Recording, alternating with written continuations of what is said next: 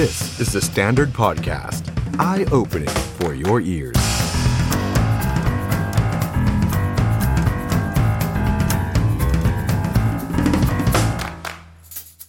สวัสดีครับ ต้อนรับทุกท่านเข้าสู่รายการ The Standard Now กับผมออฟชัยนนท์ครับ คุณผู้ชมครับวันนี้เราเจอกันเริ่มต้นสัปดาห์ใหม่ครับ จันทร์ที่ 6 พฤศจิกายน 2566 นะครับ อยู่ด้วยกันหลากหลายช่องทางเช่นเคยครับ Facebook YouTube TikTok ของ The Standard ใครที่เข้ามาแล้วฝากกดไลค์กดแชร์กดติดตามให้กับเราด้วยนะครับ แน่นอนครับ เริ่มต้นสัปดาห์ใหม่ด้วยประเด็นเก่า แต่เป็นประเด็นต่อเนื่องสุดร้อนแรงของพรรคก้าวไกล กรณีสองสอสอที่ถูกกล่าวหาว่าคุกคามทางเพศทำให้ตอนนี้ครับแรงสั่นสะเทือนที่ส่งไปถึงพักก้าวไกลเนี่ยเชื่อเหลือเกินว่ามีไม่น้อยเลยทีเดียวนะครับ แม้กระทั่งแฟนคลับของก้าวไกลเองเนี่ยก็ยังตั้งคำถามกับพักที่ตัวเองรักนะครับ ไม่ต้องพูดถึงฝ่ายตรงข้าม แน่นอนนะครับว่าเรื่องนี้เนี่ยกลายเป็นจุดอ่อนที่ทำให้ก้าวไกลถูกโจมตีอย่างหนักนะครับ และยิ่งมติพักที่ออกมาเมื่อสัปดาห์ที่แล้วสองคนแต่กลายเป็นว่ามติออกมาต่างกันสสแจ้คุณวุฒิพงษ์ทองเหลาปราจีนบุรี มีมติถูกขับออกจากพัก ตอนนี้กลายเป็นอดีตสสก้าวไกลไปแล้วต้องไปหาพักอื่นอยู่ใน 30 วันสสปูอัดชัยยามพวานปรากฏโดนคาดโทษเท่านั้น คุณปูอัดออกมาแถลงล่าสุดดูเหมือนไม่ได้ช่วยให้สถานการณ์ดีขึ้น แม้ว่าจะโค้งหลายรอบก็ตามนะฮะโค้งแล้วโค้งอีกโค้งต่อเนี่ยวันนี้ก็โค้งนะฮะที่ไปลงพื้นที่ แต่ปรากฏว่ากระแสไม่ได้ดีขึ้นเลยครับ มีกระแสเรียกร้องให้พักก้าวไกล ประชุมใหม่ไหมลงมติใหม่ไหมแล้วลงมติกรณีของคุณปูอัดใหม่ดีไหมนะครับ แน่นอนนะครับว่าตอนนี้เนี่ย ทางพักเก้าไกลเองเขามีการสัมมนาสอสอกันอยู่ที่จังหวัดระยอง เราจะต้องมาอัปเดตเรื่องนี้กันหน่อยนะครับ รวมไปถึงเรื่องอื่น ๆ ของรัฐบาลคุณเศรษฐา เดี๋ยวจะได้มาคุยกันในไลฟ์ของเราในวันนี้อย่างแน่นอนนะครับ แต่ว่าช่วงแรกครับ เราไปอัปเดตความคืบหน้าเรื่องของพักเก้าไกลกันก่อนเลยนะครับ เราจะต่อสายคุยกับคุณลิซ่าพักขมลหนุนอนันต์ สสบัญชีรายชื่อ และรองโฆษกพักเก้าไกลนะครับ ตอนนี้คุณลิซ่าอยู่ในสายกับเราแล้วนะครับ สวัสดีครับคุณลิซ่าครับ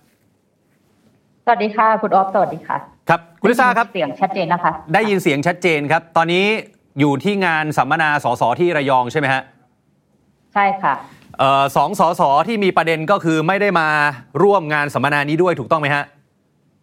ไม่ได้มาค่ะ เอาเป็นว่าทิศทางล่าสุดเนี่ยจากช่วงเสาร์อาทิตย์ที่ผ่านมามีแต่ข่าวออกมา ว่าทางพักก้าวไกล เดี๋ยวจะประชุมกันใหม่เลย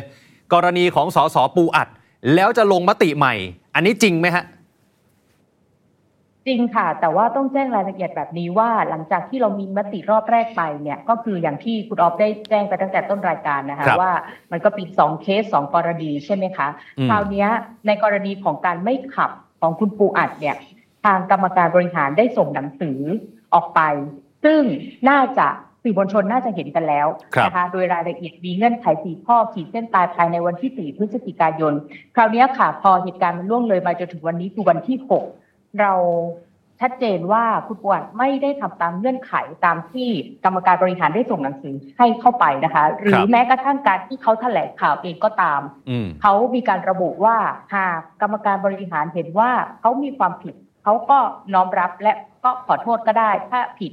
ครับแต่ดันไปลงรายละเอียดในการแถลงข่าวเนี่ยก็ไม่ได้มีรายละเอียดของ ของเรื่องที่ตัวเองควรจะขอโทษนะคะ ก็ไปลงรายละเอียดในเรื่องที่เป็นการซ้ำเติมของผู้เสียหายด้วยซ้ำครับทำให้เป็นผลกระทบกับครอบครัวทำให้เป็นผลกระทบใหญ่โตกับผู้เสียหาย ซึ่งสิ่งนี้ถือเป็นความผิดที่ร้ายแรงมากอืมๆและกรรมการบริหารเองก็มีการประชุมในเรื่องนี้ เพราะครับถือว่าเป็นเป็นเรื่องที่ร้ายแรงและไม่ไม่สามารถที่จะรับได้ แล้วก็ประชุมกันครับ โดยที่มีความเห็นชัดเจนแล้วว่าเป็นความเห็นที่ร้ายแรงและส่ง มตินี้ไปที่กรรมการวินัย กรรมการวินัยก็พิจารณาแล้วนะคะว่าเอ่อเป็นความผิดร้ายแรง แล้วก็ส่งอืมกลับมาที่กรรมกรรมการบริหาร และในวันพรุ่งนี้ค่ะครับเราจะมีการประชุมกันอ๋อกับเพื่อนสสที่อยู่ที่นี่ทั้งหมดอีกครั้งค่ะ คือพรุ่งนี้ที่จะประชุมเนี่ย คือเรื่องนี้เป็นเรื่องหลักเลยหรือเปล่าฮะเอ่อจริงๆมันมีหลายกิจกรรมนะคะ ต้องบอกว่า การการวางสัมมนาของสสเนี่ยมันเกิดขึ้นก่อนหน้านี้อ่าเรื่องราวเนี้ยมันเพิ่งเกิดขึ้นมาก็เลยมีการแบบแทรกอ๋อเอ่วาระนี้เข้ามา แต่เราก็ต้องการที่จะทำให้ให้ให้เสร็จสิ้นในครับช่วงเช้าให้เร็วที่สุดอะนะคะเพราะเพราะว่าพี่น้องสื่อมวลชนเองก็มีติดตามกันมาถึงที่ระยอง ก็อยากจะให้เรื่องราวมันเสร็จสิ้น แล้วเราก็จะได้ทำกิจกรรมอื่นๆของพรรคต่อค่ะ ครับ ทีนี้คุณลิซ่าครับ ผมเห็นคุณชัยธวัฒน์เนี่ยออกมาโพสต์ นะฮะค่ะแล้วก็ 12 ข้อยาวเหยียดเลย แล้วก็ค่อนข้างที่จะเดือดทีเดียว หลังจากที่สสปูอัดออกมาแถลงเนี่ยแต่ทีเนี้ยค่ะไอ้ไอ้คำที่บอกว่าคุณปูอัดไม่ได้ขอโทษอย่างจริงใจเนี่ยเออบางคนเขาก็มองอย่างเงี้ยครับว่ามันมันเป็นนามธรรมคือมันจะเอาอะไรมาวัดความจริงใจหรือไม่จริงใจอะนึกออกไหมฮะว่าเอ้ยแบบไหนคือจริงใจอะบางคนอาจจะมองว่าแบบเนี้ยจริงใจแล้วโค้งแล้วโค้งอีกเนี่ยอาจจะจริงใจก็ได้ แต่บางคนก็บอกว่าเฮ้ยมันดูไม่จริงใจอย่างเงี้ยไอ้ตรงเนี้ยมาตรฐานที่ก้าวไกลจะคุยกันเนี่ยมัน มันจะวัดกันตรงไหนล่ะฮะก็ก็คงไม่มีมาตรวัดนั้นให้คุณออฟเช่นกัน แต่ก็อืมเชื่อว่าพี่น้องทั้งประเทศทั้งคนที่เชียร์ก้าวไกลไม่เชียร์ก้าวไกลกับคนที่เห็นด้วยกับเรื่องนี้ไม่เห็นด้วยกับเรื่องนี้ครับทุกคนเห็นชัดเจนตรงกัน ว่าการแถลงข่าววันนั้น ไม่มีแม้กระทั่งการสำนึกผิดอืมคุณโค้งกี่ครั้งสแตนดาร์ดทำภาพโค้งไปกี่ครั้งก็ไม่ได้นับนะคะครับแต่การโค้งทุกครั้งไม่มีการขอโทษผู้เสียหายอืม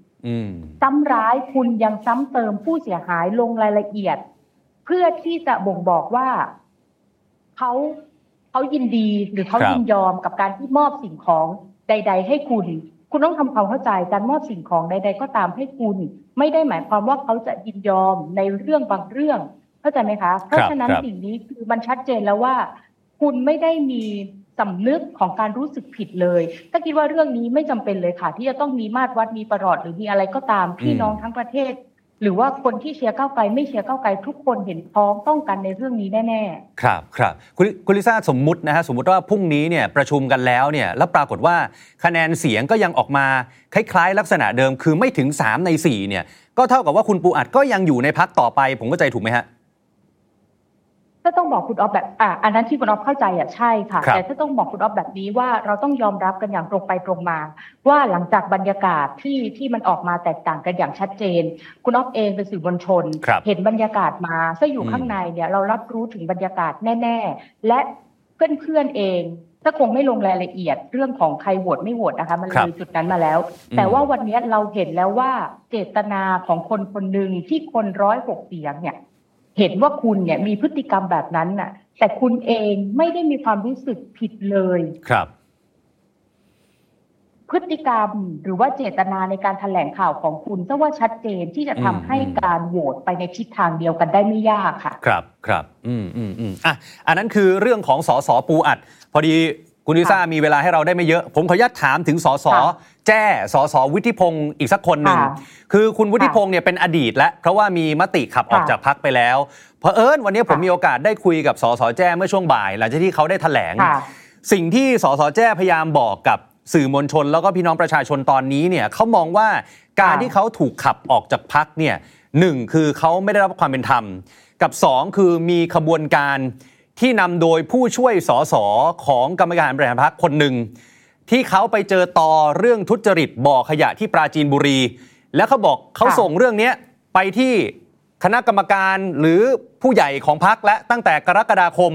แต่ไม่มีการตั้งกรรมการอะไรมาตรวจสอบเลย แล้วกลายเป็นว่าผู้ช่วยสสคนนี้แหละ ก็ไปพาผู้เสียหายมาเล่นงานเขาเรื่องคุกคามทางเพศ เหมือนกับว่าเขามีปัญหากับผู้ช่วยสสคนนี้หรือเปล่าก็เลยเป็นที่มาที่ว่าถูกขับออกจากพักแบบไม่เป็นธรรม ตรงนี้คุณลิซ่ามีอะไรอยากพูดหน่อยไหมฮะถ้าคงไม่บอกว่าเราขอความความเป็นธรรมหรืออะไรก็ตามแต่เราตั้งหลักกันแบบนี้ก่อนนะคะคุณออฟว่าครับพฤติการของสสแจ้เนี่ยถูกขับออกจากพักด้วยพฤติการที่เห็นมติแล้วว่า เป็นการคุกคามทางเพศอืมนะคะครับไม่เป็นการคุกคามทางเพศชัดเจน อันนี้มีมติอืม เห็นพ้องต้องกัน แล้วก็ทำให้สถานะของคุณแจ้พ้นจากสมาชิกภาพของพรรคก้าวไกลครับคราวเนี้ยเรื่องต่อมาที่คุณแจ้ได้มีการพูดกับสื่อมวลชนเนี่ยเอ่อกรรมการบริหารกรรมการวินัยหรือแม้กระทั่งสมาชิกในพักทุกคนสสทุกคนรับรู้แล้ว เราไม่อืมปฏิเสธ เรื่องนี้เป็นเรื่องที่ร้ายแรงครับแต่มันไม่ใช่เรื่องที่จะทำให้คุณแจ้ พ้นจากสมาชิกภาพพักเพราะว่าพฤติกรรมนั้นเนี่ยมันก็ยังอยู่ถูกไหมคะมันไม่ใช่แบบว่า เพราะมีเรื่องนี้ทำให้เรื่องนี้เกิดขึ้นไม่ใช่อืมพฤติกรรมนั้นมันเกิดขึ้นชัดเจนถ้าอยากจะให้แยกเป็นเรื่องๆส่วนอ่าเรื่องที่คุณแจ้พูดมาเนี่ย เราจะมีการนำไป คือตอนนี้จะตอบไม่ได้จะไม่ใช่กรรมการครับบริหารไม่ใช่กรรมการวินัยนะคะ แต่ในฐานะสสคนหนึ่งแน่นอนว่าจะมีการทักทวงเรื่องนี้เข้าไปแน่นอนว่าสุดท้ายแล้วอืมมันต้องเป็นอย่างไร ในเมื่อเราพยายามที่จะเผชิญหน้ากับสิ่งต่างๆ เนี่ยอย่างท้าหารและท้าทายมากๆเราก็จะต้องทำให้ทุกเรื่องอะค่ะให้มันให้มันชัดเจนที่สุด เราพยายามจะทำให้มันชัดเจนและโปร่งใสที่สุด ซึ่งเรื่องนี้แน่นอนว่ามันคงเงียบไม่ได้ ถ้ามันถ้ามัน ถ้ามันผิดจริงนะคะ เพราะว่าสื่อมวลชนเองก็รับรู้แล้ว และเชื่อว่าต่อให้เอ่อตัวเองไม่ได้ติดตามเรื่องนี้ สังคมก็ติดตามเรื่องนี้ ดังนั้นก้าวไกลหนีไม่ได้ที่จะต้องที่จะต้องไม่มีความชัดเจนต่อเรื่องนี้ค่ะ แต่อย่างไรก็ตามต้องแยกเรื่องนี้ก่อน ครับครับคุณลิซ่านิดเดียวเรื่องนี้ไม่ได้เกิดขึ้นค่ะอ่าอ่าขอขออภัยนิดเดียว คือสสแจ้เนี่ยเขามองว่า การที่เขาถูกขับออกจากพักเนี่ยโอเค เรื่องทุจริตบอขยะไปเจอตออะไรนี่คือเรื่องหนึ่งนะฮะแต่เขามองว่าสิ่งที่เขาได้รับเนี่ยมันไม่เป็นธรรมเพราะว่าเขาได้รับการที่ให้พักเข้าไปชี้แจงเนี่ยแค่ครั้งหรือสองครั้ง แล้วก็ณขณะนี้เนี่ยมีมติขับออกจากพักแล้วเนี่ยเขาบอกว่าไม่มีผู้ใหญ่ในพักติดต่อมาเลย เอกสารอะไรก็ไม่มีเลย คือเขามองว่าขั้นตอนกระบวนการที่ สอบเขาเนี่ยมันไม่เป็นธรรมคือ ไม่เรียกเขาไปชี้แจง ดูเอกสารหลักฐานแต่ฝ่ายฝ่ายผู้หญิงอย่างเดียวอย่างเงี้ย ตรงเนี้ยทางก้าวไกลจะว่ายังไงฮะจากที่เราคุยกันวันนั้น 6 ชั่วโมงนะคะ หลักฐานต่างๆ ที่กรรมการวินัยเนี่ยเอามาแจงกับเพื่อนสสเป็นเวลา 6 ชั่วโมงเนี่ย เรารู้วันนั้นพร้อมกันวันแรกครับ ตั้งแต่ต้นจนจบ คุณอ๊อฟลองคิดแบบนี้ ว่าแค่หลักฐานเหล่านั้น แล้วเราสามารถลงมติ ไปทางเดียวกันได้ โดยไม่ลังเล คิดว่าหลักฐานเหล่านั้นมันมันชัดเจนแค่ไหน คือจะจะคงไม่ไม่ไม่พูดแทนไม่ไม่ได้ให้ความเป็นธรรมหรือว่าไม่ได้บอกว่ากรรมการวินัยทำถูกแล้ว คุณแจ้ไม่รับความเป็นธรรมไม่ใช่ แต่ที่อยากให้พิจารณาในฐานะคนที่ได้รับได้รับสารนั้นพร้อมกันเราใช้เวลาในการพิจารณาถกเถียงกันมาก ๆ บรรยากาศในวันนั้น ยอมรับว่าตัวเองไม่ชอบบรรยากาศแบบนั้นเลยอึดอัดมากๆ และเครียดมากๆ มีการถกเถียง มีการถามแทน มีการตั้งคำถาม มีการตั้งข้อสงสัยทั้งหมดจนสิ้นข้อสงสัยสิ้นข้อสงสัย และอยากให้คิดแบบนี้ค่ะ วันนั้นเรารู้พร้อมกันตั้งแต่ต้นจนจบ แต่เราโหวตไปในทางเดียวกันได้ ถ้าคิดว่าหลักฐานชัดเจน ชัดเจนมากๆ แต่เราไม่สามารถพูดรายละเอียดได้ เพราะแน่นอนว่าสิ่งที่เราต้องคำนึงถึงมากที่สุดคือผู้ร้องผู้เสียหาย เรื่องหนึ่งเรื่องมันมีคนแวดล้อมบริบทมากมายที่เราต้องคำนึงถึงนะคะครับครับครับโอเคครับ คุณลิซ่าแล้วอย่างล่าสุดที่เหมือนกับว่ามีแชทหลุดเป็นของสอสอเพชรกรุณพลออกมาที่บอกว่าหัวหน้าพัก ขอความร่วมมือ ไม่ว่าจะเป็นสสผู้ช่วย ไม่อยากให้พูดถึงเรื่องนี้ ไม่ให้สัมภาษณ์เรื่องนี้แล้ว เดี๋ยวจะไปกลบเรื่องอื่นที่ก้าวไกลกำลังทำเนี่ย อันนี้จริงไหมฮะ แล้วแล้วตกลงตอนนี้เป็นยังไงอ่าเชื่อว่าเจตนาของพี่เพชรอะ ไม่ได้บอกไม่ไม่ได้หมายความว่า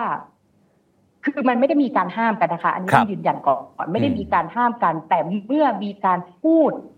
พูดกันแบบ ใครก็พูดได้อย่างไรทิศทางเนี่ย อันนี้ต้องยอมรับจริง ๆ ว่าการสื่อสารอื่น ๆ ของพรรคที่เรายังขับเคลื่อนอยู่เนี่ย มันไม่สามารถที่จะชิงพื้นที่หน้าข่าวได้จริง ๆ แต่ด้วยการเรียบเรียงคำพูดการสื่อสารผ่านตัวอักษรเนี่ยมันอาจจะมีการถูกตีความไป แต่เจตนาเนี่ยถ้ามั่นใจว่าพี่เพชรก็ก็ก็ก็มีเจตนาที่อยากจะให้ใช้การสื่อสารของพรรคเป็นหลักอะค่ะ ต้องยอมรับว่าระหว่างเนี้ยคือพรรค ก้าวไกลคนอื่นๆ สสคนอื่นๆท่านเองก็ยังทำงานของตัวเองทำประเด็นของตัวเอง แต่เรื่องนี้เป็นเรื่องเรื่องที่เราต้องรับผิดชอบร่วมกันอย่างหลีกหนีไม่ได้ แต่เราก็คาดหวังที่จะอยากให้นะคะประเด็นอื่นๆเนี่ยมันมีพื้นที่บ้างนะคะแต่ถ้าคิดว่าคงไม่ได้มีการห้ามกันอย่างชัดเจนแน่ๆและเจตนาของพี่เพชรเองก็คงไม่ได้ห้าม หรือว่าไม่ได้แบบปิดปากใครอะค่ะ อันนี้อันนี้ต้องชี้แจงแบบนี้เลยค่ะคุณอ๊อฟโอเคครับ สุดท้ายครับคุณลิซ่าครับ ภาพลักษณ์ของพรรคก้าวไกลตอนนี้เนี่ยต้องยอมรับว่าได้รับผลกระทบจากเรื่องนี้เป็นอย่างมาก หลังจากนี้เนี่ยจะมีการกู้วิกฤตศรัทธาของพรรคยังไงบ้างครับก็คงตอบคุณออฟไม่ได้ว่าหนึ่งสองสามทำอย่างไรจะพูดได้แค่ว่าเราก็จะเป็นต้องทำทุกอย่างจริงๆทำทุกอย่างให้ให้ให้กลับมา ให้เรียกความเชื่อมั่นของพี่น้องประชาชนคืนมาให้ได้ แต่และเราก็ต้องเรียนรู้อะค่ะ เราเราได้เรียนรู้จริง ๆ กับกับสิ่งที่มันเกิดขึ้นณวันนี้ว่าพักเราต้องเจอกับอะไรบ้างเผชิญกับสิ่งไหนบ้างเจ้าเชื่อว่าทุกคนเนี่ยเรียนรู้พร้อมกันและเรียนรู้เท่าเทียมกันและ แต่มันจะออกมาเป็นรูปธรรมอย่างไร ในการที่จะเรียกความเชื่อมั่นอันเนี้ย คือถ้าจะตอบตอนนี้ มันอาจจะมันอาจจะฟังดูแล้วมันมัน มันดูนึกไม่ออกเหมือนกันนะคะ ถ้าพูดกันจริงๆเนี่ยแต่เราคงทำทุกอย่างนะคะต้องพยายามจะทำทุกอย่างจริง ๆ ไม่ว่าจะเป็นภายในภายนอกกู้วิกฤตสุดท้ายกับพรรคเก้าไกลในครั้งนี้มันเป็นภารกิจร่วมกันของเราในสเต็ปต่อไป อย่างหลีกเลี่ยงไม่ได้ ครับ สุดท้ายครับ มีบางท่านถึงขนาดเรียกร้องให้คุณชัยธวัฒน์ตุลาธนลาออกจากตำแหน่งหัวหน้าพัก เพราะล้มเหลวในการคัดคนเข้ามาเนี่ย ตรงนี้มันต้องไปถึงขั้นนั้นเลยไหมฮะ จริง ๆ เนี่ย ถ้าเกิดว่าพูดกันอย่างเป็นธรรมที่สุด ในวันที่คุณชัยธวัฒน์เอามติต่างๆของของของเคสสองกรณีเนี่ยมามาพูดกับเพื่อนสสเนี่ยก็เป็นคคนหนึ่งที่รู้สึกชื่นชมในความกล้าหาญของพี่ต๋อมมาก ๆ อันนี้ต้องยอมรับ พี่ต๋อมสามารถที่ แสดงให้เห็นถึงภาวะผู้นำในวันนั้นได้อย่างกล้าหาญมากครับๆซึ่งซึ่งในในคือเราคงไม่รู้หรอกค่ะวันนั้นที่เราคัดเลือก วันนี้ว่ามันจะเกิดอะไรขึ้น อันนี้อาจจะต้องให้ความชอบธรรมกันสักนิดหนึ่งครับอถ้าเชื่อว่าไม่ว่าใครหรอกก็คงจะคาดการณ์ไม่ได้ การรวมกันของคนจำนวนมาก ๆ เนี่ย นี่คือสิ่งที่แบบ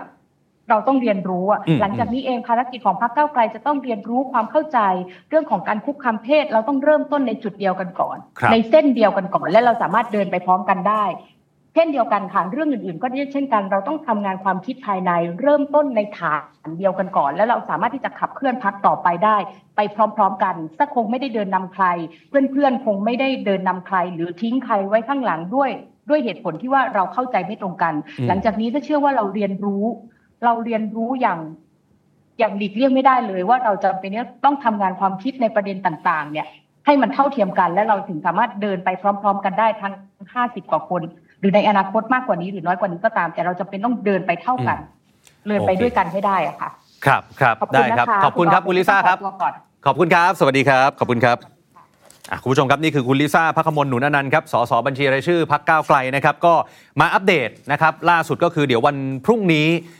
ที่งานสัมมนาของพักก้าวไกลที่ระยองนะครับก็จะมีการประชุมกันเรื่องนี้อีกครั้งหนึ่ง แล้วคาดว่าน่าจะมีมติออกมาอีกครั้งสำหรับกรณีของสสปูอัดนะครับวันนี้เราจะมาคุยกันต่อครับวิเคราะห์สิ่งที่เกิดขึ้นกับพักก้าวไกล และรัฐบาลคุณเศรษฐาด้วยนะครับเราอยู่กับอาจารย์สีโรธคล้ามไพบูลย์นักคิดนักเขียนนักวิเคราะห์แล้วก็พิธีกรรายการข่าวการเมืองครับสวัสดีครับอาจารย์ครับสวัสดีครับคุณอ๊อฟครับโอ้วันนี้ขอบพระคุณมากนะครับให้เกียรติมาร่วมรายการกับเราขอบคุณครับดีใจที่มาครับก่อนอื่นต้องถามต่อเนื่องจากประเด็นก้าวไกลเมื่อสักครู่ครับ ที่คุณลิซ่าได้มาให้ข้อมูลบางช่วงบางตอน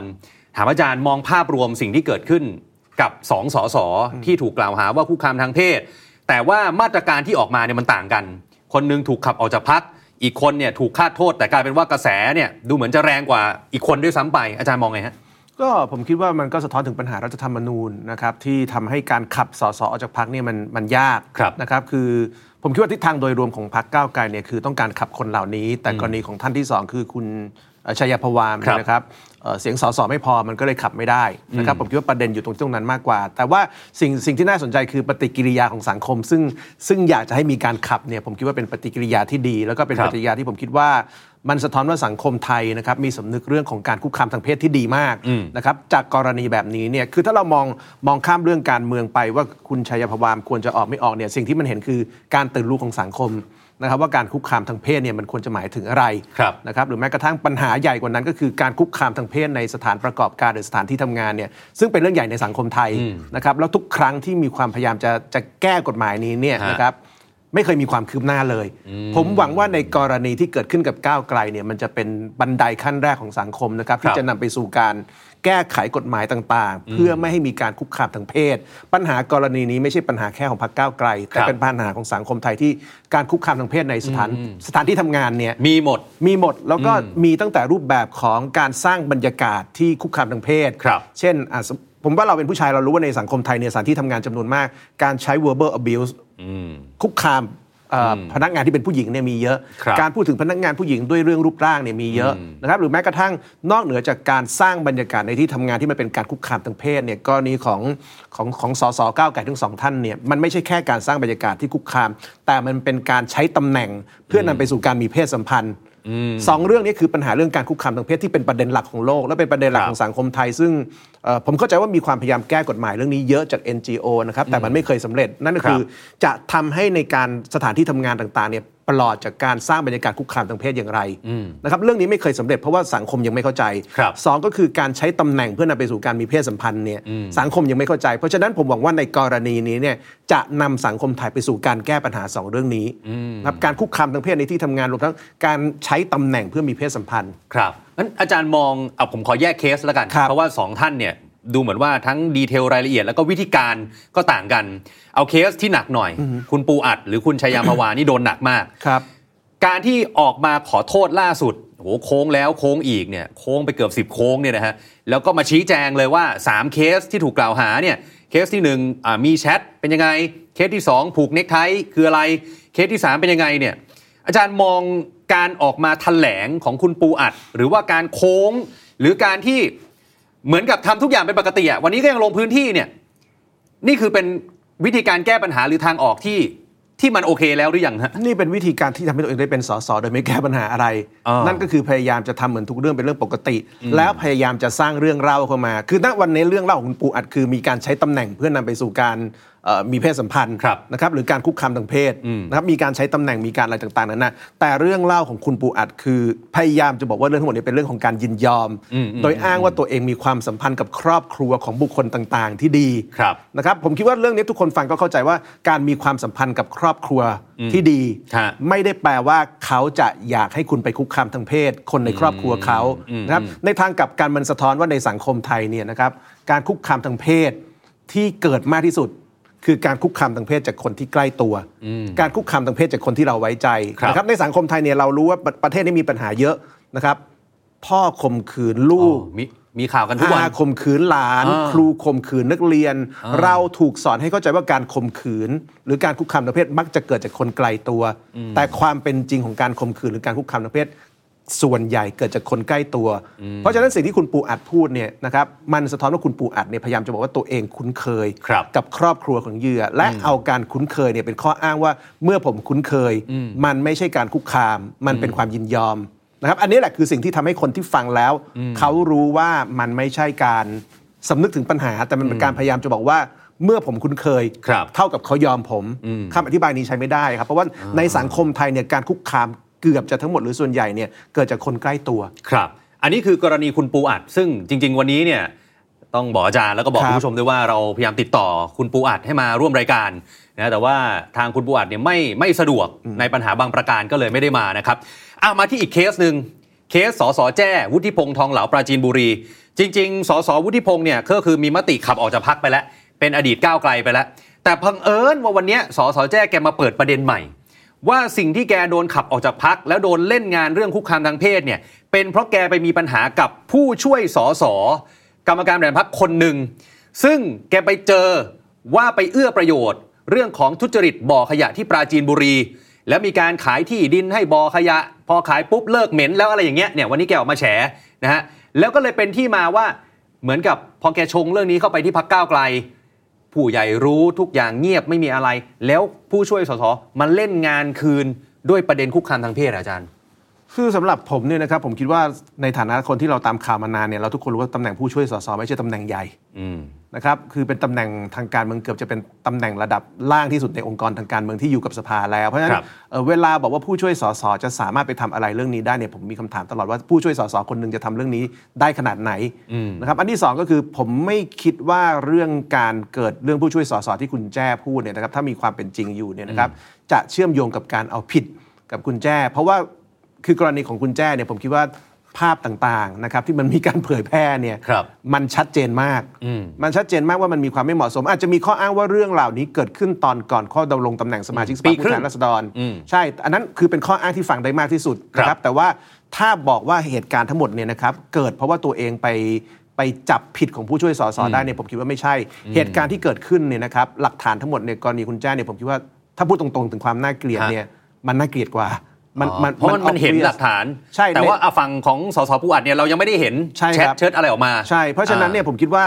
เอ่อทางทางทางสสแจ้จะพูดจริงถือเท็จไม่ทราบ แต่ว่าผมคิดว่าในความเป็นปัญหาอย่างเป็นรูปธรรมเนี่ยเคสเนี้รูปธรรมมันชัดเจนว่า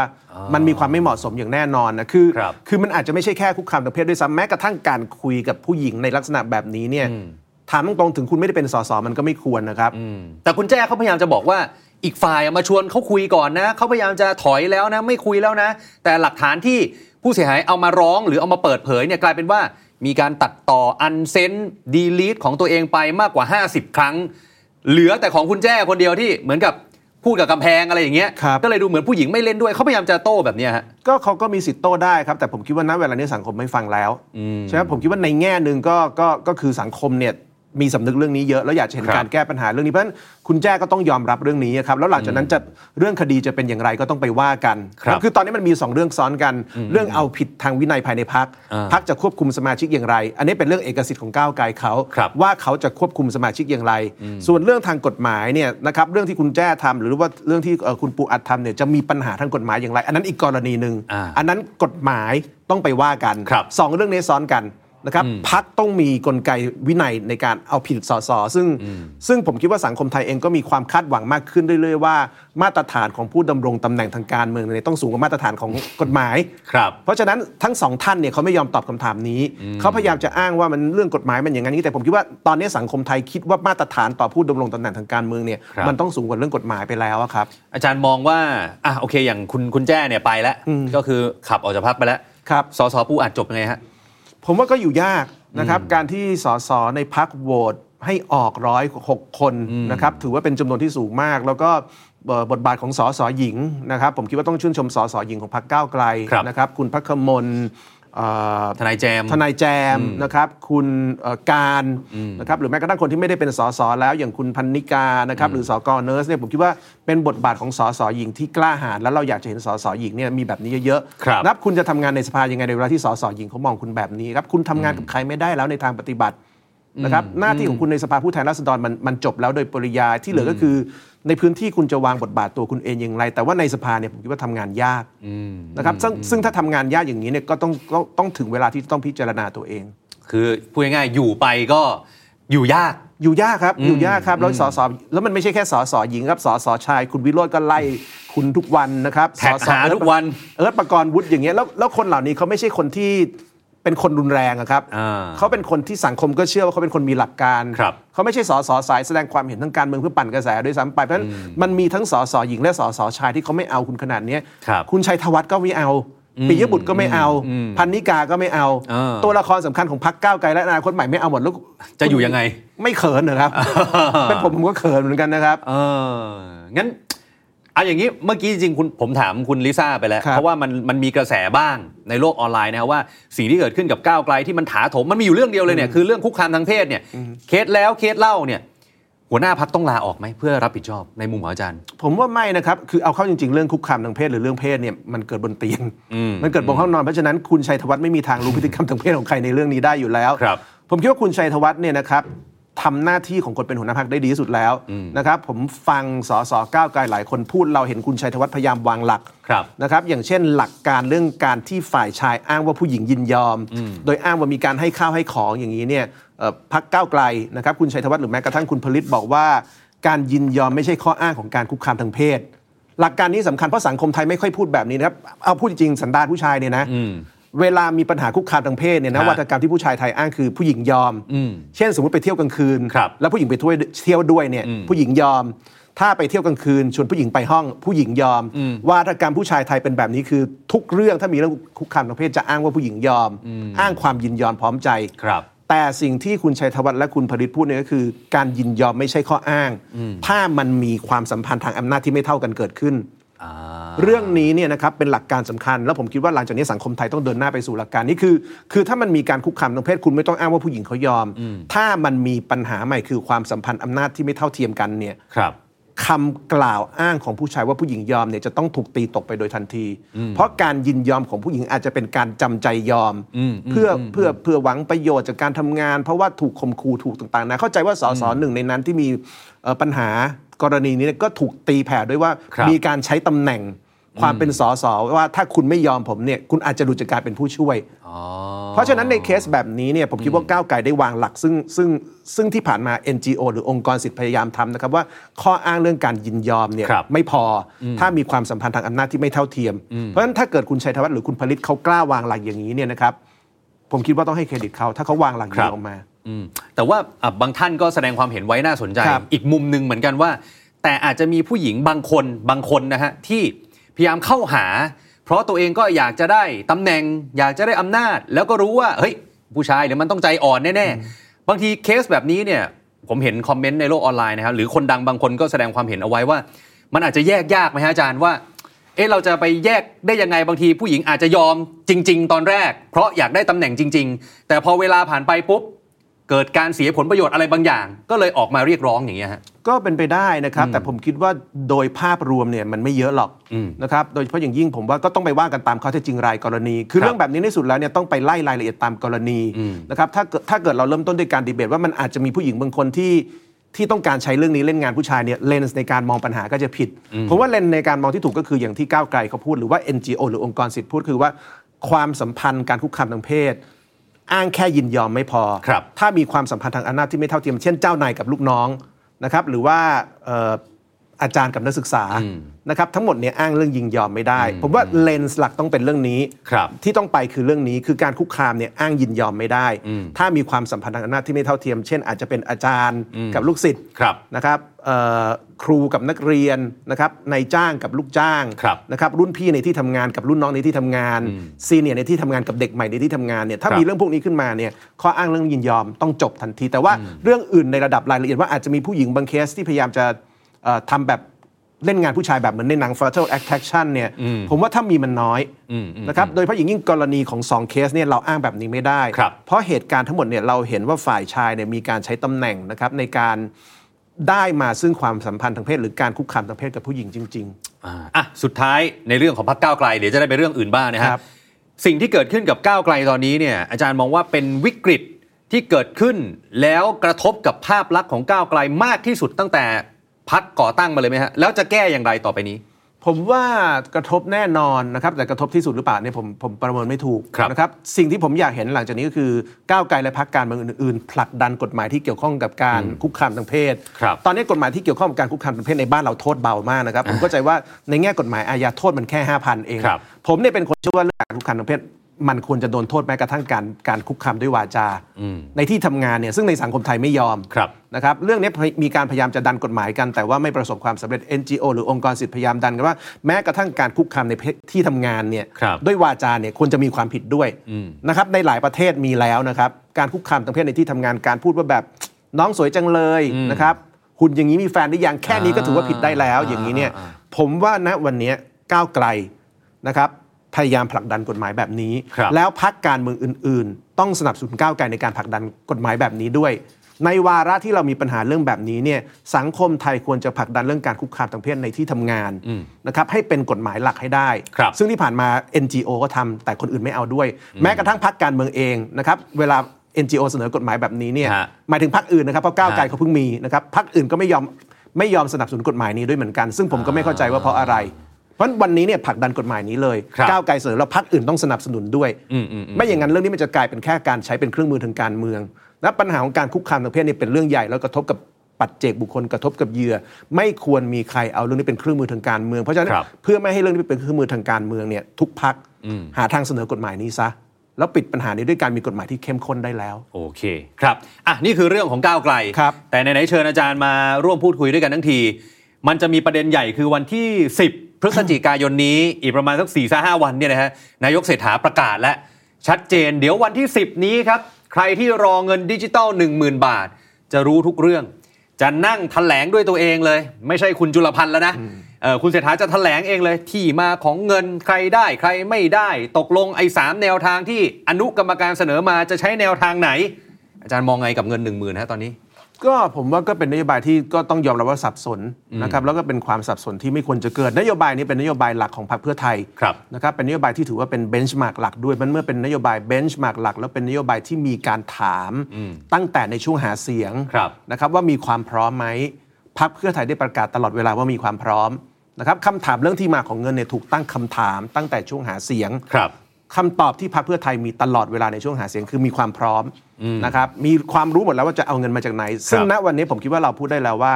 นโยบายดังกล่าวได้ใช้ในช่วงหาเสียงโดยที่ไม่มีความพร้อม อย่างเช่นคำประกาศว่าจะมีการชี้แจงเรื่องนี้ตอนแรกคือภายในสิ้นเดือนตุลาคมครับใช่ไหมครับก็ก็ล่วงขึ้นมาตอนแรกก็ขยับไปขยับมาตอนแรกเป็นอ่า12 ตอนนี้ล่นมาเป็น 10 แล้วครับเพราะฉะนั้นที่แน่ๆคือเราเห็นชัดว่านโยบายนี้เนี่ยประกาศโดยไม่มีความพร้อม เมื่อประกาศโดยไม่มีความพร้อมเนี่ยคำถามเรื่องความความเชื่อมั่นความสับสนก็จะเกิดแต่ว่าอย่างไรก็ตามนะครับ ผมก็หวังว่าในวันที่ 10เนี่ยรัฐบาลจะชี้แจงให้เคลียร์อ่าแล้วความเชื่อมั่นหรือไม่เชื่อมั่นของคนจะได้คลี่คลายลงไปอ่าตอนนี้เป็นความไม่เชื่อมั่นซึ่งเกิดจากการการการไม่ทำตามสิ่งที่รัฐบาลเคยพูดไว้ครับเท่านั้นเอง อาจารย์กะเก่งหน่อยไหมฮะว่าครับที่มาของเงิน ถ้าเขาจะทำเนี่ยโครงการเนี้ยครับตกลง รัฐบาลคุณเศรษฐาจะเอาเงินมาจากไหนกับ 2 ก็คือว่าตอนนี้คนรอตกลงจะได้ทุกคนหรือเปล่า อาจารย์คิดว่าวันที่ 10 จะออกมาหน้าไหนฮะผมคิดว่าเขาคงไม่กล้าไม่ให้ทุกคน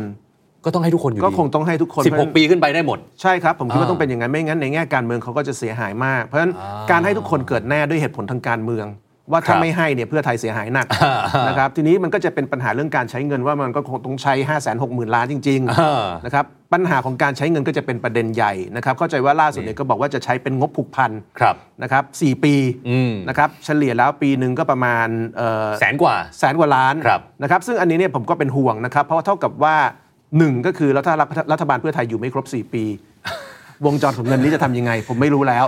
นะครับโครงการนี้ใช้5 6 0 0 0 0ล้าน ถ้าเกิดรัฐบาลจะใช้งบผูกพัน4ปีก็คือ รัฐบาลผ่อนโครงการนี้ 4 ปีครับแล้วถ้ารัฐบาลไม่อยู่ล่ะ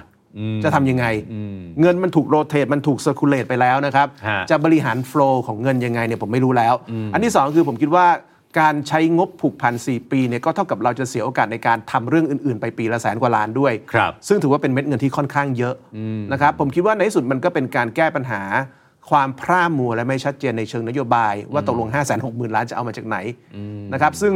ซึ่งในแง่หนึ่งมันก็สะท้อนว่าไอ้ความพยายามที่จะมีการกู้การอะไรเนี่ยในแง่กฎหมายมันคงไปต่อได้ยากจริงๆครับและการจะกู้ธนาคารออมสิน หรือการจะยืมรัฐวิสาหกิจก็ไม่ได้เนี่ยในแง่กฎหมายมันไปต่อไม่ได้ ก็ต้องมาจบด้วยการทำเป็นงบผูกพัน 4 ปี ซึ่งก็แปลว่าประเทศจะเสียโอกาสในการทำเรื่องอื่นเนี่ยปีละแสนกว่าล้านไป 4 ปีสำหรับผมเนี่ยผมเสียดายนะครับและที่สองคือผมไม่รู้ว่าถ้าเกิดรัฐบาลมีอันเป็นไปก่อน 4 ปีเนี่ยครับ มันมันจะบริหารเงินยังไงกันต่อ เราตอบไม่ได้แล้วเหมือนกันอ่าอีกอันหนึ่งก็คือเรื่องของรัศมีครับแล้วก็ระยะเวลาในการใช้จ่าย คือ อันนี้ดูเหมือนรัฐบาลเองก็ฟังพี่น้องประชาชน จากเดิม 4 กิโลเมตร ก็ตอนนี้น่าจะชัดแล้วว่าเป็นเขตเป็นอำเภอครับอะไรอย่างเงี้ยนะฮะแต่ระยะเวลาการใช้จ่ายยังเป็น 6 เดือนเหมือนเดิม สิ่งที่น่าสนใจคือนิด้าโพลเนี่ยเขาไปทำโพลมา ปรากฏพี่น้องประชาชน 70%บอกว่า อยากให้ใช้ร้านไหนก็ได้ในประเทศไทยเลย ตรงนี้น่าสนใจเพราะว่ากระแสจากนักวิชาการหรือนักเศรษฐศาสตร์เนี่ยมองว่าไม่ควรจะไปให้ทุนใหญ่ ครับ อาจารย์มองไงกับประเด็นนี้ ผมเห็นด้วยว่าควรจะมีข้อจำกัดไม่ให้เงินไหลเข้ากระเป๋าทุนใหญ่ครับนะครับเพราะว่าในช่วงที่พลเอกประยุทธ์เอ่อเป็นรัฐบาลเนี่ยเราก็เห็นว่านโยบายอัดฉีดเงินต่างๆเนี่ยเงินไหลเข้าทุนเจ้าสัวเยอะมากครับนะครับแล้วก็เป็นสิ่งที่ประชาชนก็อึดอัดพรรคเพื่อไทยก็วิจารณ์เยอะ เพราะฉะนั้นนโยบายนี้ถ้าจะใช้เนี่ยต้องป้องกันไม่ให้เงินไหลเข้ากระเป๋าเจ้าสัว ครับ ทีนี้ผมไม่แน่ใจว่าเอ่อ รัฐบาลเนี่ยได้ออกนโยบายโดยคิดเรื่องนี้เป็นเรื่องหลักมากขนาดไหน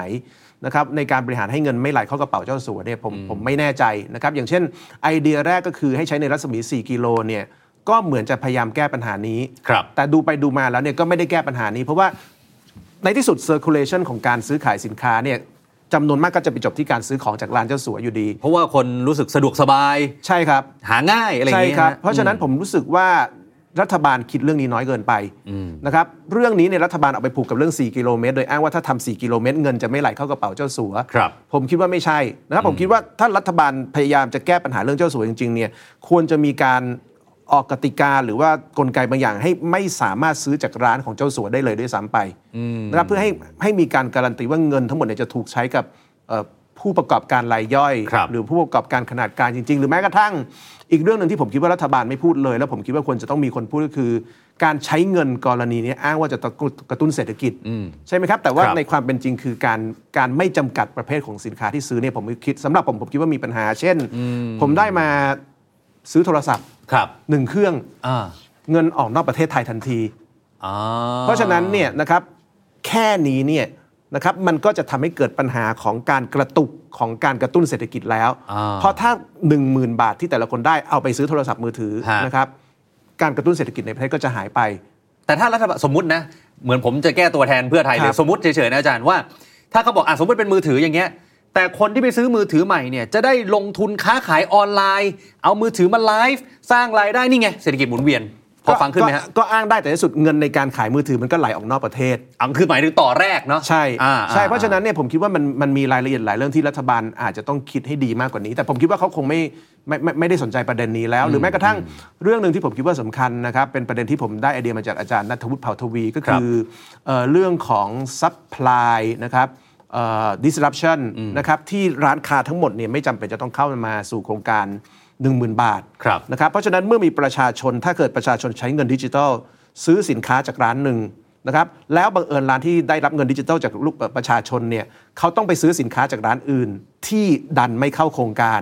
อ่าเขาจะหมุนเงินยังไงอ่าอ่าเรื่องแบบนี้เนี่ยอ่าผมคิดว่ารัฐบาลตอบคำถามน้อยเกินไป แล้วรัฐบาลควรจะต้องตอบให้ดีมากกว่านี้อ่ายิ่งเรื่องนี้ตะเรื่องยิ่งเรื่องนี้กลายเป็นเรื่องของการใช้งบผูกพัน4ปีเนี่ยนะครับผมว่าร้านค้าจะกังวลมากขึ้นแล้วเพราะว่างบผูกพัน4ปีเนี่ย มันจะมันจะต้องอธิบายแล้วนะครับว่าการ flow เงินกลับมาที่ร้านค้าที่เป็นคือทั้งหมดเรื่องนี้ทั้งหมดตอนจบมันต้องมีเงินสดเข้ามาเกี่ยวเออมันจะมายังไง มันจะมายังไงใช่ไหมฮะเอองบผูกพันสี่ปี แปลว่าจะมีร้านจำนวนหนึ่งที่ได้เงินสดจริง ๆ ในปีที่ปีที่สี่หรือเปล่า มันหมายความว่าอะไร รัฐบาลจะ flow เงินยังไง ควรจะต้องมีคำอธิบายที่ดีแล้วตอนนี้ ซึ่งก็คงต้องรอวันที่ใช่ครับ10ที่นายกเศรษฐาจะแถลงใช่ครับเองใช่ครับใช่ครับอ่าแต่ คิดว่านโยบายนี้ยังไงเดินหน้าร้อยเปอร์เซ็นต์แน่นอน เดินหน้าร้อยเปอร์เซ็นต์ครับ เพราะว่าไม่เดินหน้ารัฐบาลเสียหายทางการเมือง เป็นนโยบายการเมืองที่ต้องเดินหน้าครับ นโยบายการเมือง โอเคครับ อะ นี่คือเรื่องของเงินดิจิตอล1 0,000 บาท ทีนี้ข่าวที่ออกมาในช่วงวัน 2 วันนี้ แล้วก็เป็นกระแสฮือฮาเหมือนกัน คือค่าแรงขั้นต่ำพูดถึงกันอีกแล้วครับนะฮะแล้วก็เรื่องของการปรับเงินเดือนข้าราชการ เอาทีละเรื่องแล้วกัน เริ่มที่เงินเดือนข้าราชการก่อน นายกเศรษฐาสั่งเลย ไปศึกษามานะ แล้วรายงานผลกับครมภายในเดือนนี้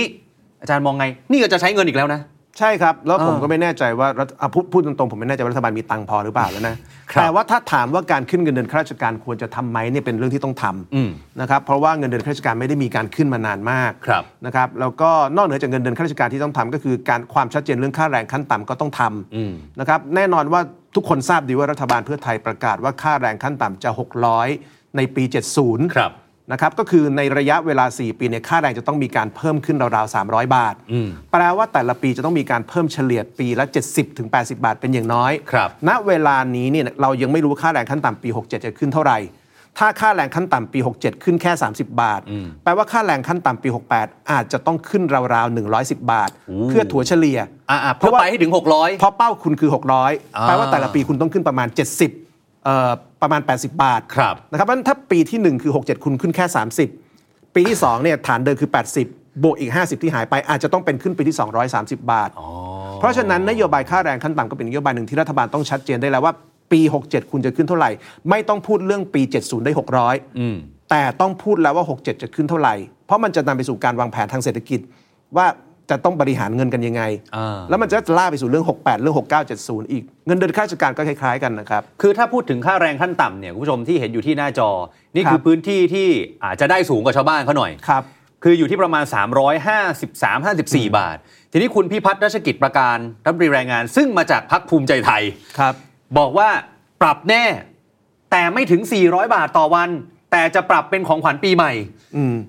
อันนี้มันสะท้อนเหมือนที่อาจารย์บอกหรือเปล่าว่ามันคงจะปรับขึ้น 30 40 บาทอย่างนี้ไหมฮะใช่ ถ้าถ้าเป็นสูตรคุณพิพัฒน์ก็คือปรับขึ้น 400 ทีนี้ปรับขึ้น 400 ในปี 67เนี่ยก็แปลว่า 3 ปีที่เหลือต้องเพิ่มให้ได้ 600 400 เขาจะไม่ถึงด้วยอาจารย์ก็บอกาใช่ก็ก็นั่นนั่นก็ยิ่งน้อยเข้าไปอีกยิ่งน้อยลงไปอีกเพราะฉะนั้นอ่ามัมันก็จะเป็นปัญหาว่าในปี 68 69 70เนี่ย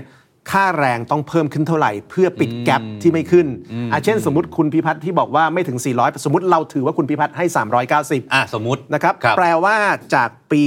68 6970เนี่ยนะครับโอ้โหค่าแรงต้องเพิ่มขึ้นนะครับภายใน 3 ปีเนี่ยนะครับเอ่ออีกประมาณ200 290 บาทอ่า210 210 ใช่ไหมฮะ210เออบาท 210 บาทครับแปลว่าค่าแรงต้องเพิ่มเฉลี่ยปีละ 70 บาท ซึ่งถือว่าเป็นเป็นเป็นเป็นเป็นแกลบของการขึ้นที่ที่เยอะมากสำหรับในจ้างอืมอืมอะแต่ถ้าอะเพื่อความเป็นธรรมกับพรรคเพื่อไทยครับเพื่อไทยจะอ้างแบบนี้ได้ไหมฮะอย่าใช้คำว่าอ้าง จะบอกแบบนี้ได้ไหมฮะว่าเฮ้ยสมัยคุณยิ่งรักษณ์ เราอัพมา 300สำเร็จแล้วนะ ขอให้เชื่อมั่นเชื่อใจเราเอ่อของคุณยิ่งรักษณ์เนี่ยอัพจาก 235 เป็น 300 ครับ แกลบในการเพิ่มมันไม่เยอะ แต่รอบนี้มันคือจาก 345 ไปเป็น 600 ครับเอ่อเรนจ์ของช่องว่างมันสูงมาก เกือบเท่าตัว เกือบเท่าตัว แล้วจะเป็นจะต้องเป็นการเพิ่มต่อเนื่องกันเป็นเวลา 3-4 ปี ซึ่งเชื่อมโยงกับสมมติฐานว่าเศรษฐกิจไทยจะโตปีละ 5% ซึ่งณเวลานี้ยังไม่มี House หรือสถาบันการเงินไหน ประเมินว่าเศรษฐกิจไทยจะโตต่อเนื่อง 5%ครับนะครับ ส่วนใหญ่จะประมาณเอ่อ2.3 3.3อะเต็มที่ 4.4 แล้วทิศทางในการประเมินทั้งหมดเหมือนกันคือ ปี 67 จะขึ้น แล้วปี 68 จะลง แล้ว 69 จะลง แล้ว 70 จะลง เพราะฉะนั้นโจทย์สำหรับพรรคเพื่อไทยเนี่ยมันมันมันมีหลายเรื่องผูกพันกัน การประเมินว่าเศรษฐกิจจะโต 5%เนี่ย ก็ณเวลานี้ยังไม่มีใครประเมิน ซึ่งในแง่หนึ่งก็เป็นเป็นเป็นเรื่องของการบ้านของพรรคเพื่อไทยด้วยนะคครัรับบว่าจะแสดงฝีมือยังไงให้เศรษฐกิจโต 5%ได้จริง ๆ แล้วจริง ๆ มันมีหลายเรื่องที่ผมคิดว่าเอ่อรัฐบาลเองก็เคยพูดในช่วงหาเสียงนะครับอย่างเช่นการประกาศว่าทุกครอบครัวเนี่ยจะมีรายได้ไม่ต่ำกว่า 20,000 บาทต่อเดือนอ่าครับผมมีข้อสังเกตว่าเรื่องนี้รัฐบาลเพื่อไทยไม่พูดแล้วเอาเงียบไปแล้วนะ ผมคิดว่าเงียบไปแล้ว แล้วผมอ่าผมอยากให้รัฐบาลออกมาพูดอ่าเพราะเรื่องนี้เนี่ยเป็นเรื่องซึ่ง มีมีการใช้ในการหาเสียงจริง ๆ ว่าครับในยุคที่เพื่อไทยเป็นรัฐบาล จะไม่มีครอบครัวไหน รายได้ต่ำกว่า 20,000 บาทต่อเดือน และถ้ามีเพื่อไทยจะแจกเงิน ให้ทุกครอบครัวมีเงินไม่ต่ำกว่า 20,000 บาท เรื่องนี้ผมมีข้อสังเกตว่าไม่มีใครพูดอีกเลยอ่าคุณแพทองทานก็ไม่พูดคุณเศรษฐาก็ไม่พูด ผมมีคำถามว่าทำไมถึงไม่พูดนะครับหรือแม้กระทั่งคำประกาศว่าจะมีการเพิ่มตำแหน่งงาน 20 ล้านตำแหน่งครับคำประกาศนี้มันยิ่งใหญ่มากนะครับแปลว่าในยุคที่เพื่อไทยเป็นรัฐบาลประเทศไทยจะมีตำแหน่งงานเพิ่มขึ้น 20 ล้านตำแหน่งครับ ผมไม่รู้ว่าในแง่สถิติตัวเลขเนี่ยเราจะสร้างตำแหน่งงาน 20 ล้านตำแหน่งใน 4 ปีได้อย่างไร แปลว่าในยุคของพรรคเพื่อไทยเนี่ยเราจะมีตำแหน่งงานเพิ่ม 1 ปี 5 ล้านตำแหน่งครับ มันเยอะมากอืมแล้วผมอยากเห็นการอธิบายนะครับว่า 1. นโยบายที่จะให้ทุกครอบครัวมีรายได้ไม่ต่ำกว่า 20,000เนี่ยจะเริ่มเมื่อไหร่ครับสองนโยบายที่ประกาศว่าจะมีการเพิ่มงาน 20 ล้านตำแหน่ง จะเริ่มเมื่อไหร่ และ 3 นโยบายที่ประกาศว่าใน 20 ล้านตำแหน่งที่จะเพิ่มเนี่ยทุกคนจะมีรายได้ไม่ต่ำกว่า 2 0 0 0 0 0 บาทต่อปีด้วยเนี่ยฮะ จะเริ่มเมื่อไหร่ อาจารย์ทวงเขาเร็วไปหรือเปล่าเขาเพิ่งอยู่ 3 เดือน ก็ต้องทวง เพราะว่าตอนนี้เขาไม่พูด ถ้าถ้าถ้าถ้าสามเดือนไม่พูดเนี่ยมันก็น่าหวาดเสียวว่าเดี๋ยวจะไม่พูดใช่ไหมครับเพราะฉะนั้นเป็นเป็นเป็นประชาชนทวงสัญญาได้ไม่เป็นไรหรอกครับ อ่าอ่าอ่าอ่าอะนี่ก็คือเรื่องค่าแรงครับ อีกหนึ่งเรื่องที่ร้อนแรงเหมือนกัน แล้วเห็นคุณเศรษฐานี่ช่วงหลังแกขยันตอบทวิตนะครับ แกขยันตอบใน X นะใช่ไหมครับแอป X เนี่ยแกตอบเยอะนะฮะครับแกตอบอาจารย์บ้างหรือยังฮะไม่เพราะหลังๆผมไม่ค่อยโพสต์นะครับหลังๆผมไม่ค่อยโพเห็สนต์แกอะไรชอบไปโค้ดของนักข่าวด้วย ผมใช่ยังใช่เสียวๆอยู่ตอนนี้ ใช่แต่แต่แกเน้นเน้นพวกโซนอายุ 60 ด้วยกันไงคุณออฟยังไม่ถึงคุณออฟต้องร้อยอายุ 60 ขึ้นไปก่อนเออเอ้าที่กำลังจะพูดถึงก็คือเรื่องของกอรมนครับโอ้โหคุณเศรษฐา ดูจะมีอารมณ์นิดหน่อยกับครับ เรื่องนี้ว่าไม่ใช่หุ่นเชิดของทหาร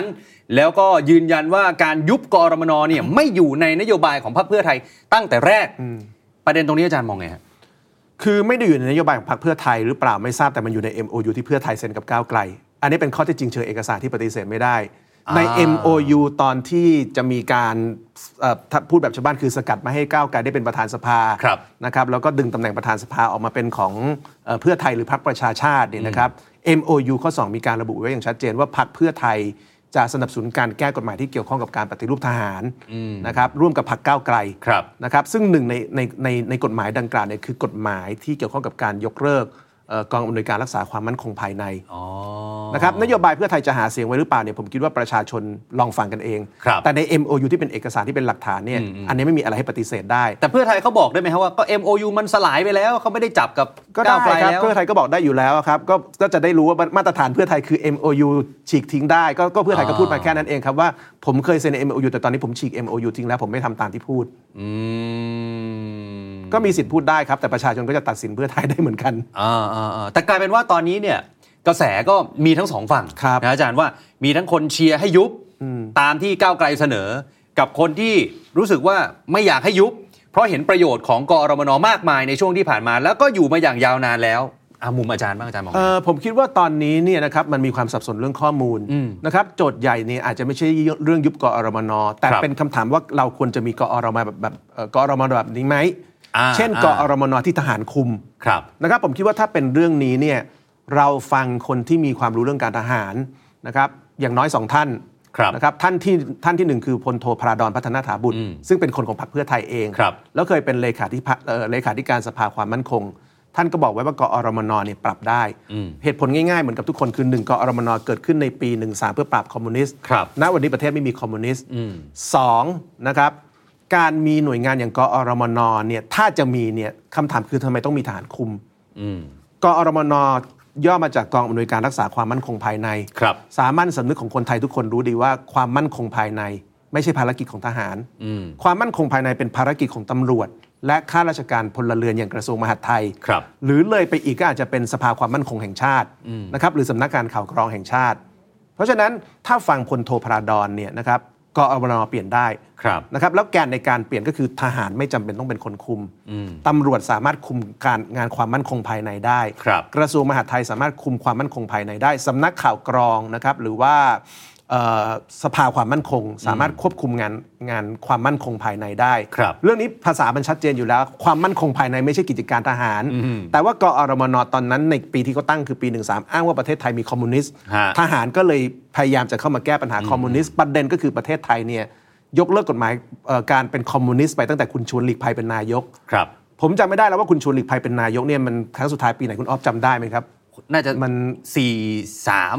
มันน่าจะหลายทศวรรษนานมากแล้วอ่าครับประเทศเราไม่มีกฎหมายคอมมิวนิสต์มาประมาณ 2 ทศวรรษ 20 กว่าปีแล้วครับอืมเพราะฉะนั้น43ครับฐานของกฎหมายซึ่งนำไปสู่การตั้งกอ.รมน.ไม่มีแล้ว เพราะประเทศนี้ไม่มีกฎหมายคอมมิวนิสต์แล้ว อีกคนหนึ่งที่พูดได้ดีก็คือพลโทพงศกรรอดชมพูครับรองเลขาธิการสภาความมั่นคงก็บอกคล้ายๆกันว่า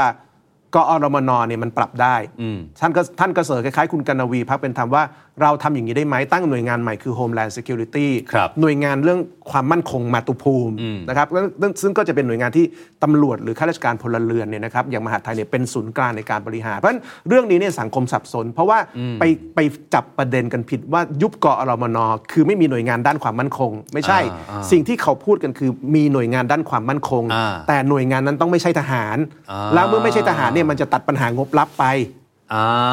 ใช่ไหมตอนนี้มันมันพอเป็นทหารในพื้นที่สาธารณะงบลับมันเยอะครับแล้ว 10 ปีนี้กอรมนใช้งบแสนล้านอืมปัญหาความมั่นคงใน3จังหวัดไม่ได้มีอะไรดีขึ้นเลยอืมใช้งบไปแล้วแสนล้านมันก็เป็นข้อพิสูจน์พอสมควรนะครับ ว่างบครัลับบมากขนาดนี้เอ่อถ้างบลับและเปิดเผยมากขนาดนี้เนี่ยยังแก้ปัญหาไม่ได้เนี่ยแสดงว่าทิศทางการให้ทหารคุมความมั่นคงภายในเนี่ยอาจจะผิดฮะ แล้วบทบาททหารจริง ๆ ต้องจบที่รั้วครับ เราคนไทยถูกสอนว่าทหารคือรั้วของชาติอืมตอนนี้เนี่ยรั้วของชาติไม่ยอมเป็นรั้ว แต่รั้วเนี่ยมาอยู่กลางบ้านเราบอกว่าผมขอเป็นคนแก้ปัญหาทุกอย่างนะครับไม่ใช่แค่เรื่องความมั่นคง แต่ว่างานกอรนมีทั้งเรื่องของการ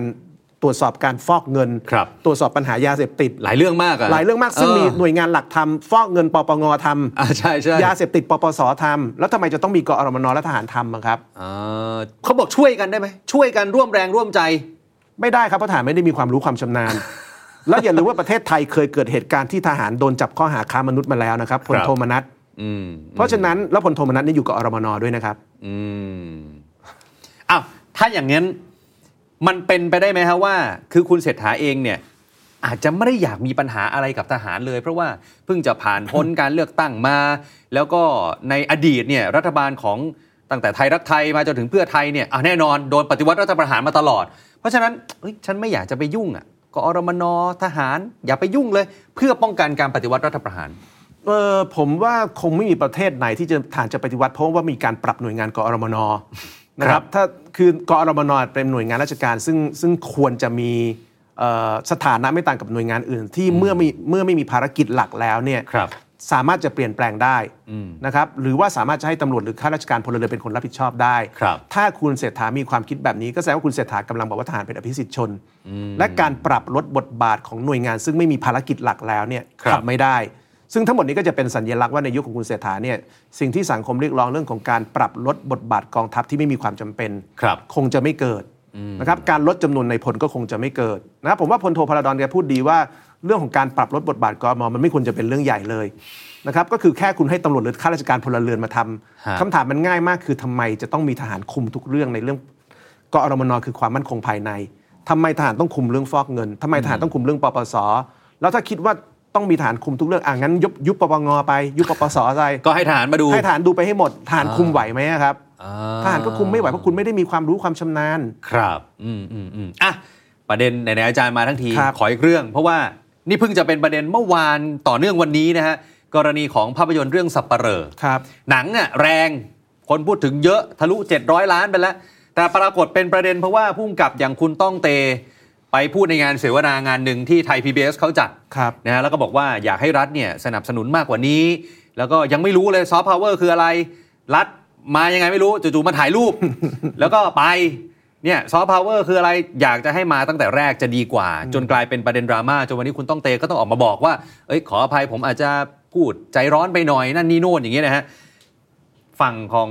คุณเศรษฐาหรือฝั่งของรัฐบาลเพื่อไทยเองก็พยายามจะอธิบายว่า ไม่ได้จะมาเคลมนะ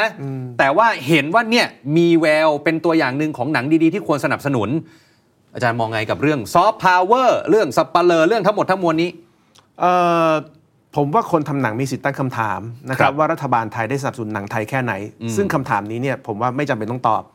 คนที่อยู่ในวงการศิลปะวัฒนธรรมของประเทศนี้รู้หมดว่ารัฐบาลครับไม่ว่าจะเป็นรัฐบาลไหนเนี่ยนะครับไม่ได้สนใจเรื่องนี้ครับภาพยนตร์เรื่องสับเปลือตามข้อเท็จจริงทั้งหมดหรือภาพยนตร์ในชุดจักรวาลไทยบ้านทั้งหมดเนี่ยไม่เคยมีรัฐบาลช่วยเหลือเขาอยู่แล้ว เงินทุนในการทำมาจากเงินของเอ่อ คุณโต้งครับสสสิริพโต้งงษ์ครับสสโต้งเพราะฉะนั้นข้อเท็จจริงมันเป็นอย่างนี้จริง ๆ กระบวนการทำงานทั้งหมดเขาดิ้นรนกันเอง เขาฝ่าขวางน้ำกันเอง เพราะฉะนั้นเมื่อมันเป็นงานของเขาที่เขาฝ่าขวางน้ำกันเอง แล้วมันประสบความสำเร็จเนี่ยเขามีสิทธิ์พูดได้ ว่างานของเขาทั้งหมดไม่ได้มีใครช่วยครับ แล้วรัฐบาลมาแค่ถ่ายรูปผมคิดว่าเขาพูดได้ เพราะว่าในกระบวนการสร้างงานของเขาทั้งหมดเนี่ย รัฐไม่ได้ช่วยอะไรเขาจริงครับนะครับผมคิดว่าเขาไม่ผิดที่พูดแบบนี้ แล้วรัฐบาลต้องเก็บอารมณ์ให้อยู่มากกว่านี้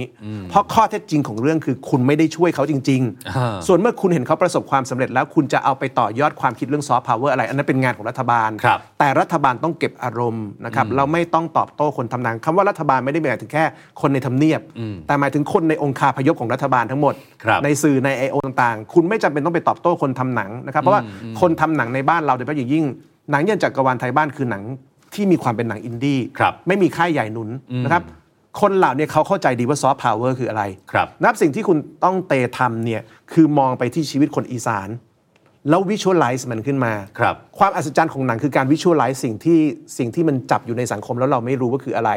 ความรู้สึกของความเป็นอีสาน ต้องเต visualize ให้มันเป็นภาพครับกระบวนการนี้เนี่ย คือการสร้างซอฟต์พาวเวอร์โดยตัวเขาเอง เขาเอาความเคลื่อนไหวของชาวบ้านเรื่องงานศพต่างๆ มาสร้างมูลค่าเกือบ1,000 ล้านบาท เขาเข้าใจซอฟต์พาวเวอร์อย่างแน่นอนอ่าเพียงแต่เขาไม่ใช้คำว่าซอฟต์พาวเวอร์เออนะครับแต่สิ่งที่มันเกิดขึ้นตอนนี้คือคนที่เป็นคนของรัฐบาลเหมือนจะไปโจมตีว่าคุณน่ะไม่เข้าใจซอฟต์พาวเวอร์รัฐบาลน่ะเข้าใจครับซึ่งไม่ควรคนทำหนังเขาสู้มาด้วยตัวเขาเอง แล้วคนการที่คนอายุไม่ถึง 25เนี่ยเห็นชีวิตคนอีสาน visualize เป็นภาพ สร้างมูลค่า 1,000 ล้าน เกือบจะ 1,000 ล้านเนี่ยเขารู้ว่าซอฟต์พาวเวอร์คืออะไรอืมเพียงแต่เขาเขาไม่พูดมันออกมาอ่าๆๆแค่นั้นเอง ถ้าอย่างนั้นคือถ้าเราดูความจริงจังของรัฐบาลเพื่อไทยเนี่ยดูเหมือนซอฟต์พาวเวอร์จะเป็นหนึ่งในนโยบายที่ดูจริงจังมากๆครับ มีการตั้งคณะกรรมการชุดใหญ่ชุดเล็ก ชุดใหญ่นี่มีคุณแพทองธารเป็นรองมาจากคุณเศรษฐาเลยก็ว่าได้ แล้วก็มีการประชุมกันไปแล้วด้วยนั่นนี่โน่นเนี่ย มันมีโอกาสที่จะเกิดขึ้นได้จริงในอนาคตไหมฮะว่าไอ้อย่างแท็กก้าอย่างเงี้ยที่จะมาสนับสนุนหนังไทยให้เหมือนกับเกาหลีอ่าเหมือนซีรีส์เกาหลีที่ดังไปทั่วโลกอย่างเงี้ยดูแล้วมีอนาคตไหมอาจารย์ ผมยังตอบไม่ได้ครับ เพราะว่าทั้งงานทั้งหมดมันอยู่ในแค่การประชุมครั้งที่หนึ่งหรือครั้งที่สองครับ ถ้าผมบอกว่าไม่มีอนาคตก็ไม่เป็นธรรมเพราะเขาอ่าประชุมแค่สองครั้ง แต่ถ้าผมบอกว่าอนาคตรุ่งโรจน์อืมผมก็จะอวยรัฐบาลจนบ้าครับเพราะว่าเราไม่สามารถพูดได้ว่าการประชุมสองครั้งจะเป็นเครื่องวัดความสำเร็จใช่ไหมเพราะงานทั้งหมดมันเป็นแค่มันยังยังยึยังแค่อยู่ในช่วงเริ่มต้นเท่านั้นเองครับนะครับก็ก็หวังว่าจะประสบความสำเร็จ นะครับแต่ก็อยากจะให้ย้ำด้วยด้วยเช่นเดียวกันว่า เส้นทางของการทำให้สินค้าศิลปะวัฒนธรรมขายไทยขายได้ในเวทีโลกเนี่ยครับส่วนใหญ่มาจากการดิ้นรนของภาคเอกชนนะครับไม่ใช่มาจากหน่วยงานรัฐนะครับอาจจะต้องเข้าใจตรงนี้นิดนึงก่อนว่ารัฐเนี่ยนะครับอาจจะไม่ใช่กลไกหลักที่จะช่วยได้มากนักครับนะครับอืมอืมอะนั่นคือเรื่องซอฟต์พาวเวอร์สุดท้ายครับอีกหนึ่งเรื่องโอ้โหดราม่าเหมือนกัน ขยายเวลาปิดผับครับถึงตีสี่ในสี่พื้นที่ กรุงเทพเชียงใหม่ภูเก็ตชนบุรี แต่ปรากฏคุณอนุทินรัฐมนตรีมหาดไทยบอกใจเย็นๆ ขยายเวลาปิดผับจริง แต่ขยายเวลากินเหล้าไหมไม่อะกินเหล้าอะให้ แต่การขายถึงแค่ตีสองครับตอนนี้คนเกาหัวงงไปหมดทั้งผู้ประกอบการทั้งนักเที่ยว อาจารย์อาจารย์วิเคราะห์เรื่องนี้หน่อยฮะ ก็ คุณอนุทินกับรัฐบาลอาจจะต้องคุยกันให้ชัดเจนอ่านะครับคือนโยบายนี้เป็นนโยบายที่เพิ่งโผล่มานะครับแล้วก็อาจจะยังไม่มีความชัดเจนในฝั่งรัฐบาลว่าจะเอายังไงครับนะครับดังนั้นก็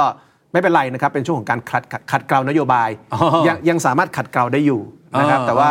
ผมว่าประเด็นสำคัญก็คืออย่างที่อาจารย์ชัดชาติพูดไว้แล้วครับเรื่องโซนนิ่งเป็นเรื่องสำคัญครับนะครับอย่างเช่นในกรุงเทพเองเนี่ยเราก็รู้ว่าเอ่อผับเนี่ยมันกระจายตัวในในเขตชุมชนที่อยู่อาศัยเยอะมากนะ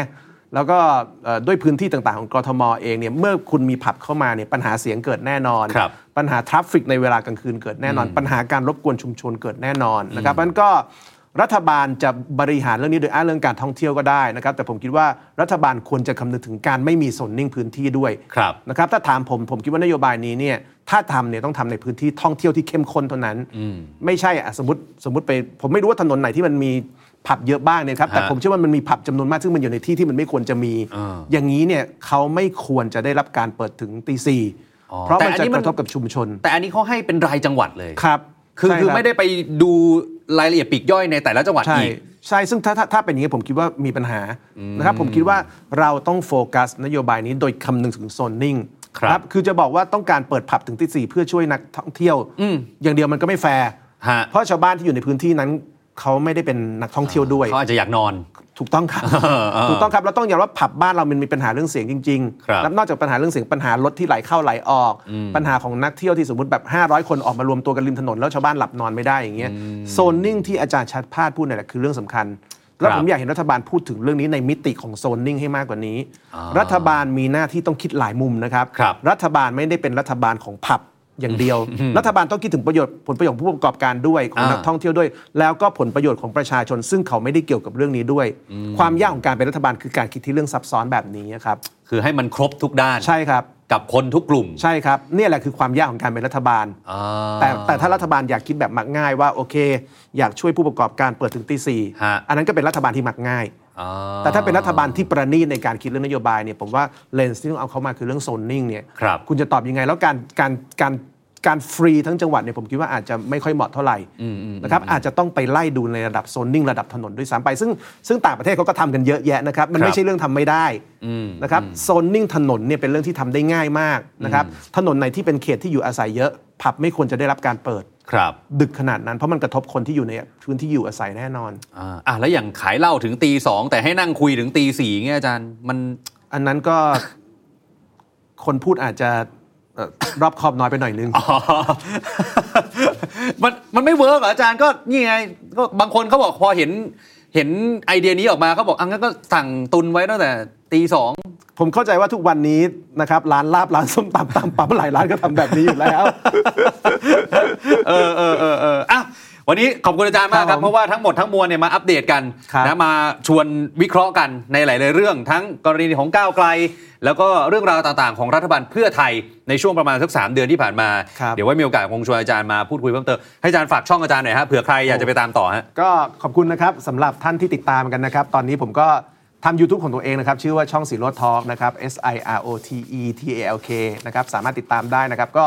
มีรายการของตัวเองนะครับ ชื่อตาสว่างกว่าเวลาบ่ายโมงครึ่งนะครับ แล้วก็ Extra View 6โมงเย็นขอบคุณมากนะครับ โอสแตนดาร์ดใจดีขอบคุณครับอาจารย์ครับช่วยแนะนำขอบคุณมากชื่อรายการเลคบนี่ไม่ได้ไปเกี่ยวพันอะไรกับ ชื่อรายการเดิมใช่ไหมฮะตาสว่างกว่า ก็ผมเป็นคนคิดชื่อเดิมเองอะครับชื่อทั้งหมดผมคิดเองหมดนะครับโอเคขอบคุณครับอาจารย์ครับขอบคุณครับขอบคุณครับเาณผู้ชมครับวันนี้หมดเวลาแล้วนะครับเดี๋ยวพรุ่งนี้2ทุ่มเรากลับมาเจอกันใหม่ใน The Standard Now นะครับผมกับอาจารย์ต้องลาไปก่อนครับสวัสดีครัสวับสดีครับ